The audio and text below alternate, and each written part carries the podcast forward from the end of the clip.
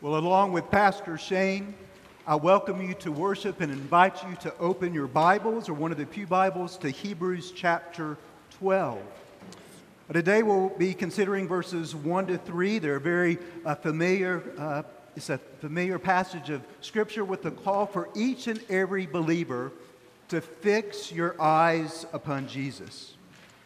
Now, generally speaking, most of us tend to be inspired by the presence of spectators. By this I mean that the presence of spectators often elevates our concentration and our performance to higher levels. Not that we should slack off when we are alone, but when others are around, we may actually be encouraged to do our best.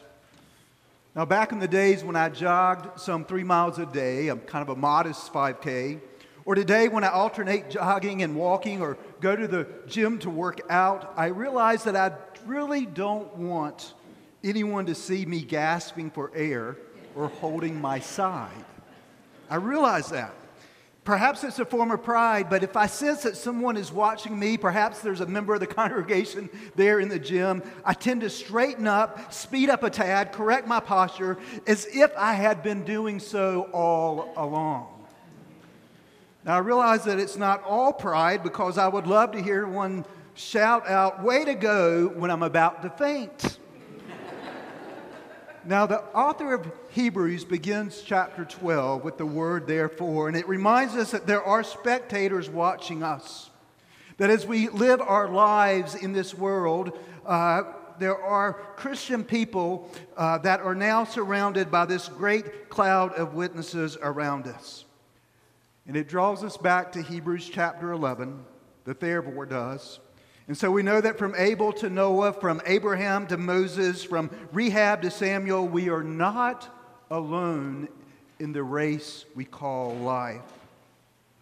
All the men and women, the great hero, heroes of Hebrews chapter 11, they are commended for their faith with lives of trust and obedience. And they are witnesses today to motivate us in our current Christian marathon. Yes, their testimonies bear witness to faith that has been commended by God. And of course, from our passage this morning, the greatest motivation that comes to us this day is from the Lord Jesus Christ. He is the founder, He is the perfecter of our faith. And again, our verses call us to fix our eyes upon Him. So, would you now please hear God's word? This is Hebrews chapter 12, verses 1 to 3. Therefore, since we are surrounded by so great a cloud of witnesses, let us also lay aside every weight and sin which clings so closely. Let us run with endurance the race that is set before us, looking to Jesus, the founder and the perfecter of our faith, who for the joy that was set before him endured the cross, despising the shame and is seated at the right hand of the throne of God. Consider him who endured from sinners such hostility against himself, so that you may not grow weary or faint hearted. Let us pray. Dear Heavenly Father, we pray that you would give us grace each moment to draw our life from you, that we would walk in the footsteps of Jesus Christ that we would enjoy fellowship with you and with one another. As we now give attention to your word, we pray that you would open the eyes of our heart to behold the wonders of your love. Holy Spirit, please pour light upon these words which you cause to be inspired and write them upon our hearts. In Christ's name we pray. Amen. You know, just to give some context or, or some understanding of the, these verses, the Bible often uses metaphors and similes to help us grasp spiritual truth and the realities of Christian life. For example, in the Gospels, Christ compares our human heart to soil and the gospel as seed so that we might understand the necessity that our hearts need to be prepared to receive the Word of God as seed and prayerfully to take root and then to bear the fruit of true conversion. That in our hearts, when this seed is properly planted, there is this birth, this generation of repentance of sin and trust of Jesus Christ for salvation. We come to John 10, another famous passage, familiar passage, where Jesus says, I am the good shepherd. The good shepherd lays down his life for the sheep. And I love when he says, My sheep hear my voice, and I know them. They follow me, and I give them eternal life. Christ, of course, is the good shepherd, and we are his sheep, the sheep of his pasture. Praise God. And then you recall, of course, from Ephesians 6 that Paul uses the metaphor of wrestling and a battle to express the spiritual conflict that we face. We must put on the full armor of God to stand against the enemy. It includes the belt of truth, the breastplate of righteousness, the gospel of peace, the shield of faith, the helmet of salvation, the sword of the Spirit, which is the Word of God. And so, here in Hebrews chapter 12, God gives us encouragement for the race with this biblical encouragement to move forward in faith by comparing our life in Christ as a marathon towards a specific goal. The author of Hebrews brings his argument concerning faith to a great crescendo in enduring faith as he applies it by using this metaphor of the marathon. It simply means that our life in Christ is not a sprint in which the runner bursts out for a few seconds and then collapses at the finish line. No, it's meant to be a disciplined, long distance race, a marathon in which every ounce of energy, every act of training, and every detail engages us until we stand perfect in the presence of the Lord. This morning, these verses challenge us to run the race of faith without being deterred by the pain, knowing that the marathon of life in Christ involves the strain of persistent training and some pain along the way. So, in fixing your eyes on Jesus, your faith endures as evidenced by the witness of the heroes of faith in chapter 11. And coming into chapter 12, where in these first three verses we see the verb or the noun endurance, endure, or endurance appear three times in these verses, it simply means that in this race called life, we are called to endure in faith. Now, here's the truth it's a good truth. If you are a follower of Jesus, if you trust Him as Lord and Savior, then guess what? You are in the race. The great cloud of witnesses, they are there to cheer you on to, the, to finish the race. All the rest of us are shown to be constantly involved in a marathon we call life, and running this race requires the active exercise of our faith as we focus on Jesus Christ. That is where our writer is taking us, showing us that the Christian life is meant to be lived, it's meant to be run, and that every day with its multiple demands, there's always this call for great endurance in the race itself. And so, how do we apply our faith to the race of the Christian life? Well, this is where our verses take us.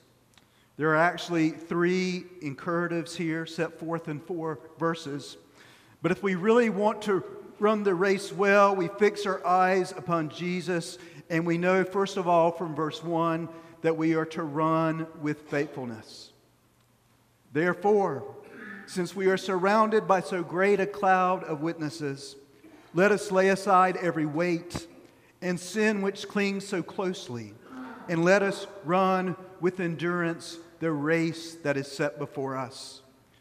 Let us run with faithfulness because we must commit to a life of faithful running. Now, this requires preparation. You realize that? No wise person would ever wake up in the morning and to decide to run a marathon later today without thinking it through months and perhaps years ahead of time.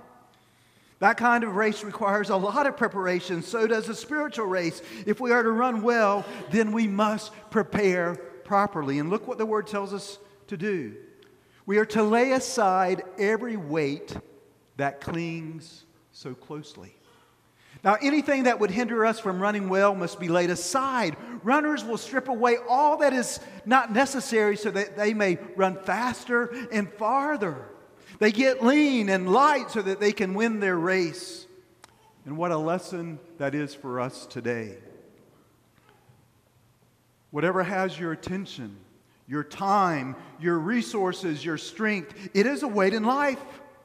So anything that has more of you than Jesus has of you, if you want to run well, you may need to put it in proper perspective and let it go.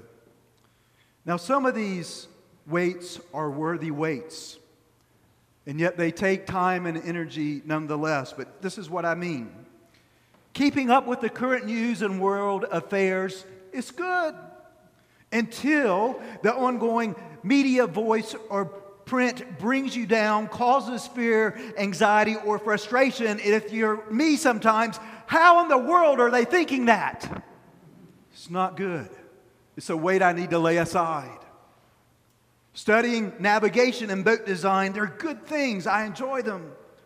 However, if my love for the water keeps me from quiet times or listening to my wife or my son, it's not a good thing. I need to let it go. Investing wisely for the future is a good thing unless it consumes your every thought or causes you to want more and more instead of trusting in God's provision. Too much recreation can be another encumbrance in the race. We all need some free time to be renewed, but the question is how much free time do we really need? Many Christians feel every evening watching TV or playing computer games, and yet they confess they don't have time to study the Bible or read good books. And I'm simply saying that sometimes the good thing of recreation may have to be moderated somewhat for the sake of kingdom growth and your pursuit in the race of life to Him. I remember this from my 20s. The desire for a wife, if you're a woman, for a husband is right, it's normal. Yet, if that desire becomes a demand of God and then an idol, we have moved from weight to sin as we demand it of God with frustration that it has not come our way. So, we must lay aside every weight, even those things that have good, that cling so closely that they keep us divided from the Lord Jesus Christ. And here, of course, we see that in preparation for the race, we must also lay, aside every sin that so easily entangles. You know, in biblical times, people wore long robes. I don't know that they looked like the one I have on, but they wore long robes. And the fact is, you can't really run very well in a long robe, for this will entangle your feet. You must either pull it up, tuck it in your belt, or cast it totally aside. In the case of sin, you must totally get rid of it if you want to run the Christian race, knowing that we all fall short each day, that we can go to the throne of grace, confess our sin, and ask the Lord for forgiveness. Now, in some ways, I've heard that we need to lay aside besetting sins. And yet, I think it's referring to all sin. For sin seems to always begin in the mind, perhaps caused by our eyes. And so, all of a sudden, if we don't get rid of those things, what we see and think turns into pride or lust, envy, greed, anger, grumbling, selfishness, all these things originate in our hearts. They can find expression, and we are being told here to lay them aside. Allow Jesus, by the power of the Spirit, to not only convict you of the sin, but help you to repent of your sin as you turn to Him. The point is here you and I cannot run the Christian race effectively if we keep tripping over our sins. So allow the Lord to expose, to convict, and to re- allow you to repent and turn to Jesus Christ. And here's what I need to say With sin, God and God alone will help you to conquer it if you remain, remain sincere and humble and trust Him. There is great grace in obedience in following Jesus Christ. So don't let the encumbrances of life and the entanglements of sin cause you to become overly discouraged in your race for Jesus. It will really foul you up. But notice here in this first verse, there's just a couple of more dynamics that we are to run with endurance the race that is set before us. Think of this two things. First, it is God who sets our race. If you're running a marathon, you can't make up your own course. If you're stray from the course, you'll be disqualified. And note in these verses that the race that is set before us, just as Jesus had the joy set before him, God is the one that directs our paths. He is sovereign. He is the one who sets the course for each of us, just as he set the course of the cross for his son to finish the Christian marathon. It's important to keep in mind at all times that the sovereign God sets the course and He is good and He is powerful. You may not like parts of the course, you may be prone to grumble. Why did this course have to go over this hill or up this through this swamp or around this bit of turmoil? But the answer is because the sovereign God planned it this way so that he would cause you to fix your eyes on his son. And secondly, here, though, the final thing in this first verse is we are called to run with endurance. Now, running with endurance requires adopting a certain mindset, I think. If you have in mind that you're running a 5K race and you hit the three mile marker, you're not going to do too well. If you see the whole pack just keep on going, you know, they just keep going, and you're sitting there thinking, well, I thought we would be finished at the 5K mark. When you learn that the race has barely begun, you may want to quit with a bad attitude. This is what Jesus meant when he talked about counting the cost of following him when we take up our cross and follow Him. It's a lifetime pursuit in which we are called to endure by faith. Obviously, the key to this is our motivation. And here in this first verse, we see the motivation to run the Christian marathon by that great cloud of witnesses. But then we turn to the most important motivation in verse 2, in which we not only know that we run with faithfulness, but we are also to run with focus. We must commit to a life of focus running. Verse 2 looking to Jesus, the founder and perfecter of our faith who for the joy that was set before him endured the cross, despising the shame, and is seated at the right hand of the throne of God.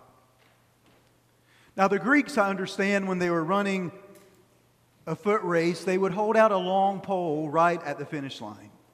And the idea here, as the runners moved towards the finish line, grimacing with uh, bodily pain, they would fix their eyes on their pole. They would run towards it with everything they had. They would give full concentration to the pole and the finish line, trying to forget the pain of the body because of the strain of running. In our, in, a, in our verses, there's really only one factor, one person that can make consistent endurance possible. He is Jesus Christ.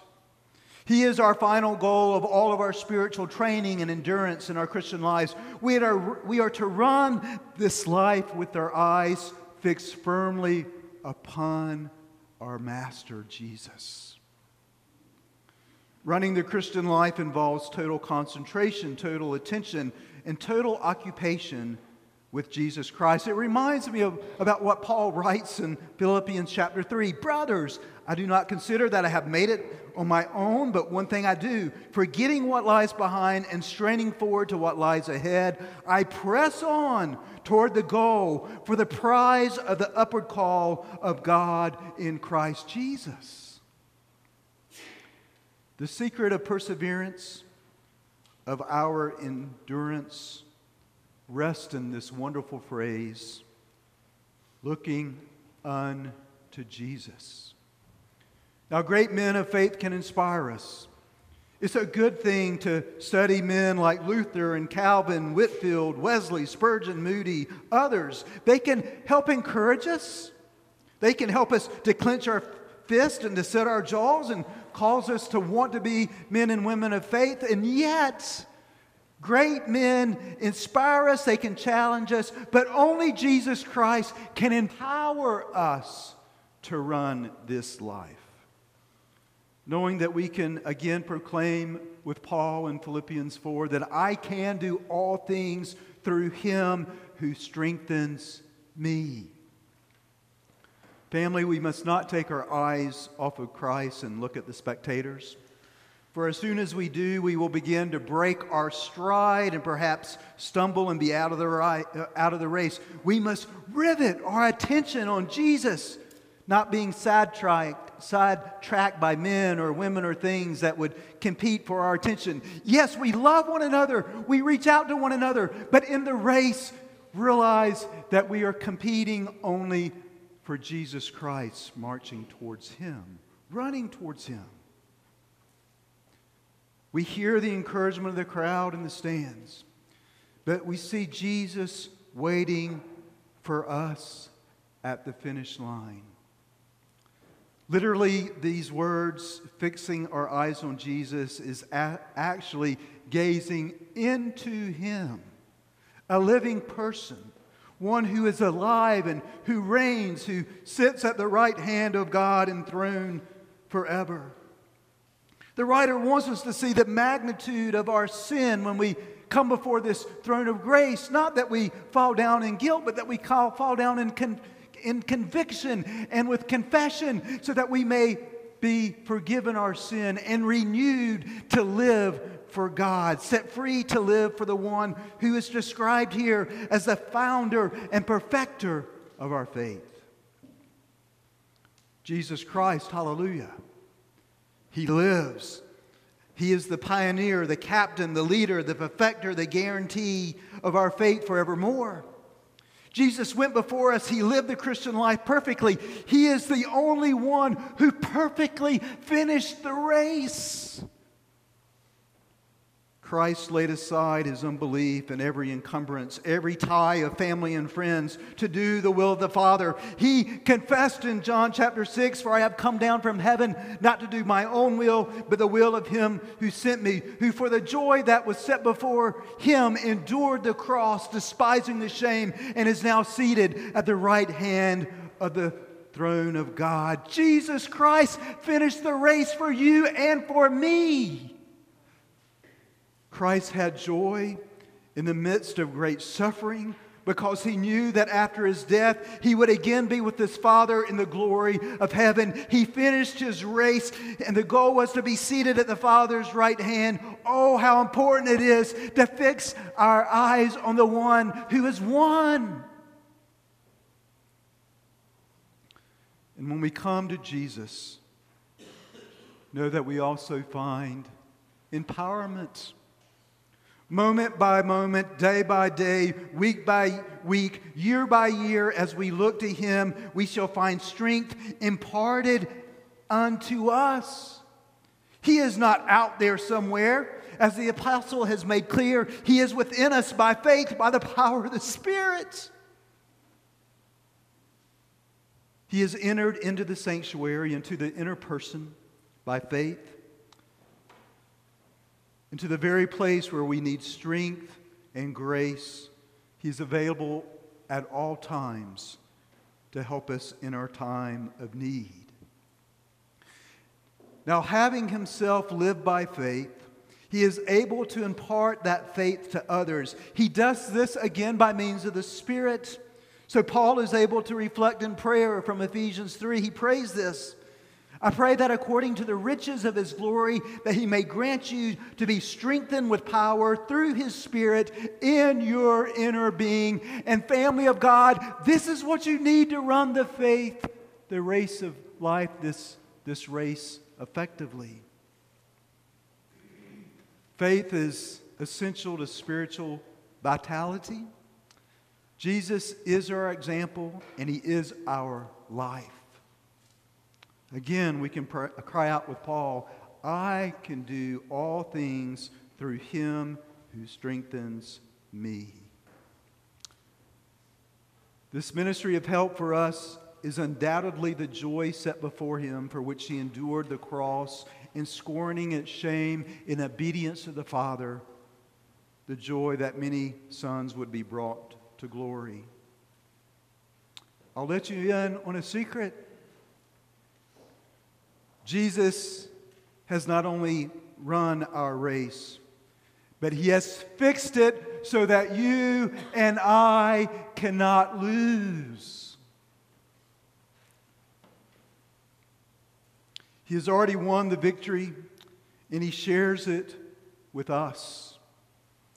He has already fixed the end of the race, and he assures us as his children that we will all arrive safely home. Brothers and sisters in Christ, you are already a winner in the race of life. You have the victory, and He asks you to do is to keep your eyes upon Him and run your life with the endurance that He alone will give. With me, we may say this is my race in some ways, but know that, oh, praise God, I have already won. All that remains is just to finish the course. I want to do so well, I want to do so so well that I want to be able to say that at the end of this race that I have fought the good fight, I have finished the race, I have kept the faith, and by God's grace, I will and you will. So the encouragement for the race is that we fix our eyes upon Jesus, we run with faithfulness, we run with focus. And finally, we run with peace. We are to consider him who endured from sinners such hostility against himself, so that you may not grow weary or faint hearted. You know, the marathon of life does not have to be discouraging. Rather, our long distance, distance run may be full of peace and adventure. Let me share three brief truths from this final verse for all of us. First of all, when discouragement get, begins to seep into our life, into your life, and into mine at times, let us remember what Jesus did for us. This is part of considering Him. To think what He would do for you and for me is evidence of His love for us and His work in our lives. May I remind you that when the Lord is on your side, you have nothing at all to fear. For from Romans 8, if God is for us, who can be against us? He who did not spare his own son, but gave him up graciously for us all, how will he not also with him graciously give us all things? Remember to consider him when the dark days come, when you're running up a hill or into the swamp for a season to finish the race of life. There's also peace in seeing, yes, our reward, but Christ's reward. Remember, consider Jesus. Jesus has run his race. He's paved the way for you and for me. He has already assumed his place at the Father's right hand. Hallelujah. He has sat down there, signifying that his work of salvation is finished forever. And when the clouds of discouragement begin to gather on the horizon of your life, then what Jesus enjoys forever is also yours and it is also mine. We must consider that and remember that. His heaven is our heaven. His place of reward is ours too. He promised us that He would make a place for us there and that He would return to take us home someday, and indeed He will. Oh, family, there's enough sunshine for the cloudiest of days. Hallelujah. Therefore, instead of being discouraged as you run your race, always remember that your race is not in vain. There is peace as we confess that one day He will reward those who have run the face faithfully, the race that He has already set before us and has guaranteed. Even as we run the race, I confess, and you know, there are times when our steps grow weary and our pace slows down. But we simply must continue to remember that we are not home yet. There will come a day when we can unharness all the burdens from our shoulders and sit at the feast of our Master in glory. There will come a day when He will wipe away the tears of sorrow and the exhaustion of the race from our eyes. And as you fix your eyes on Jesus, consider that He did endure the cross and the hostility of sinners. Consider what He endured for you. Jesus was born in a humble stable, born to poor parents. His life was threatened as a baby. His birth was a cause of terrible suffering as others feared his reign. He was raised in what the scripture calls a despicable town, Nazareth. His father died when he was young. He had to support his family. Jesus had no home, no place to lay his head. He was hated and opposed by others. He was charged with insanity and with demon possession. He was opposed by his family. He was rejected, hated, and opposed by the audiences who came to hear him speak. Jesus was betrayed by a close friend. He was left alone, rejected, and forsaken by all of his friends. He was tried before a high court of the land and tried with treason. He was executed as a common criminal by means of the crucifixion, and there he bore the wrath of God Almighty against you and me. Jesus died for our sins and was raised to life for our salvation. Why do we consider Christ and embrace Him as the author and perfecter of our faith? Why? Because by trusting in Him through faith, He will set us free from ourselves, from our sin, and enable us to run after Him. If you're tired in the race, welcome to the marathon. The encouragement here is to fix your eyes on Jesus. Maybe you need to cast off some encumbrances or entangling sins. Maybe you ought to know that gold, and I think this is true, I looked it up a few times, that gold is just as heavy a weight as lead. So if you're trying to carry the world's tra- treasures upon your shoulders while you run the race of faith, you're going to get really tired. Throw whatever hinders you in your growth in godliness to the side. Perhaps you're grumbling about the course that God has set for you. You may need to submit to a sovereign hand of that's guiding your paths. He sets different courses for his children according to his good purpose and our ultimate good. Perhaps you need to refocus on Jesus and the joy of receiving the crown of righteousness that he has promised to all who finish the course. Now, know here, and this is probably not a large group in this room, but you can't run the race if you've never entered into it by trusting Jesus Christ as your Lord and Savior. So, if you do not know the person of Jesus Christ as Lord and Savior, please respond to his call to come to him. Talk to me or any of us. Pastor Shane, we would love to introduce you to the Lord Jesus Christ and encourage you to enter into the great marathon that will go on until we see Him face to face. Oh, family of God, please don't let the weight of this light, life and the weight of sin disqualify you. Let Jesus Christ refocus your priorities, lighten your load, and equip you to run your race for His glory. Amen. In the last two weeks, I've been humming a hymn. The refrain is in your bulletin. So I would love for us to simply sing the refrain together to encourage one another in our race. Let me just sing the first phrase to make sure I'm on key, and then I'll start it over and y'all can join me, okay? Let's see if we can do this. Turn your eyes upon Jesus. Look full in his wonderful face, and the things of earth will grow strangely dim in the light of his glory.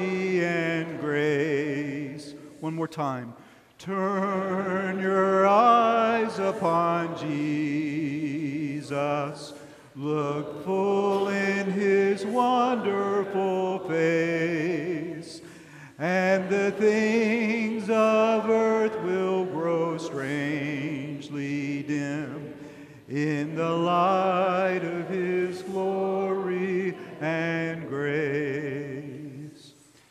Dear Heavenly Father, we thank you for the beauty of the gospel of grace. And we pray that we would continue to attempt to comprehend the height and breadth and the depth of your love for us in Jesus Christ. Oh, Father, bless your word to our hearts.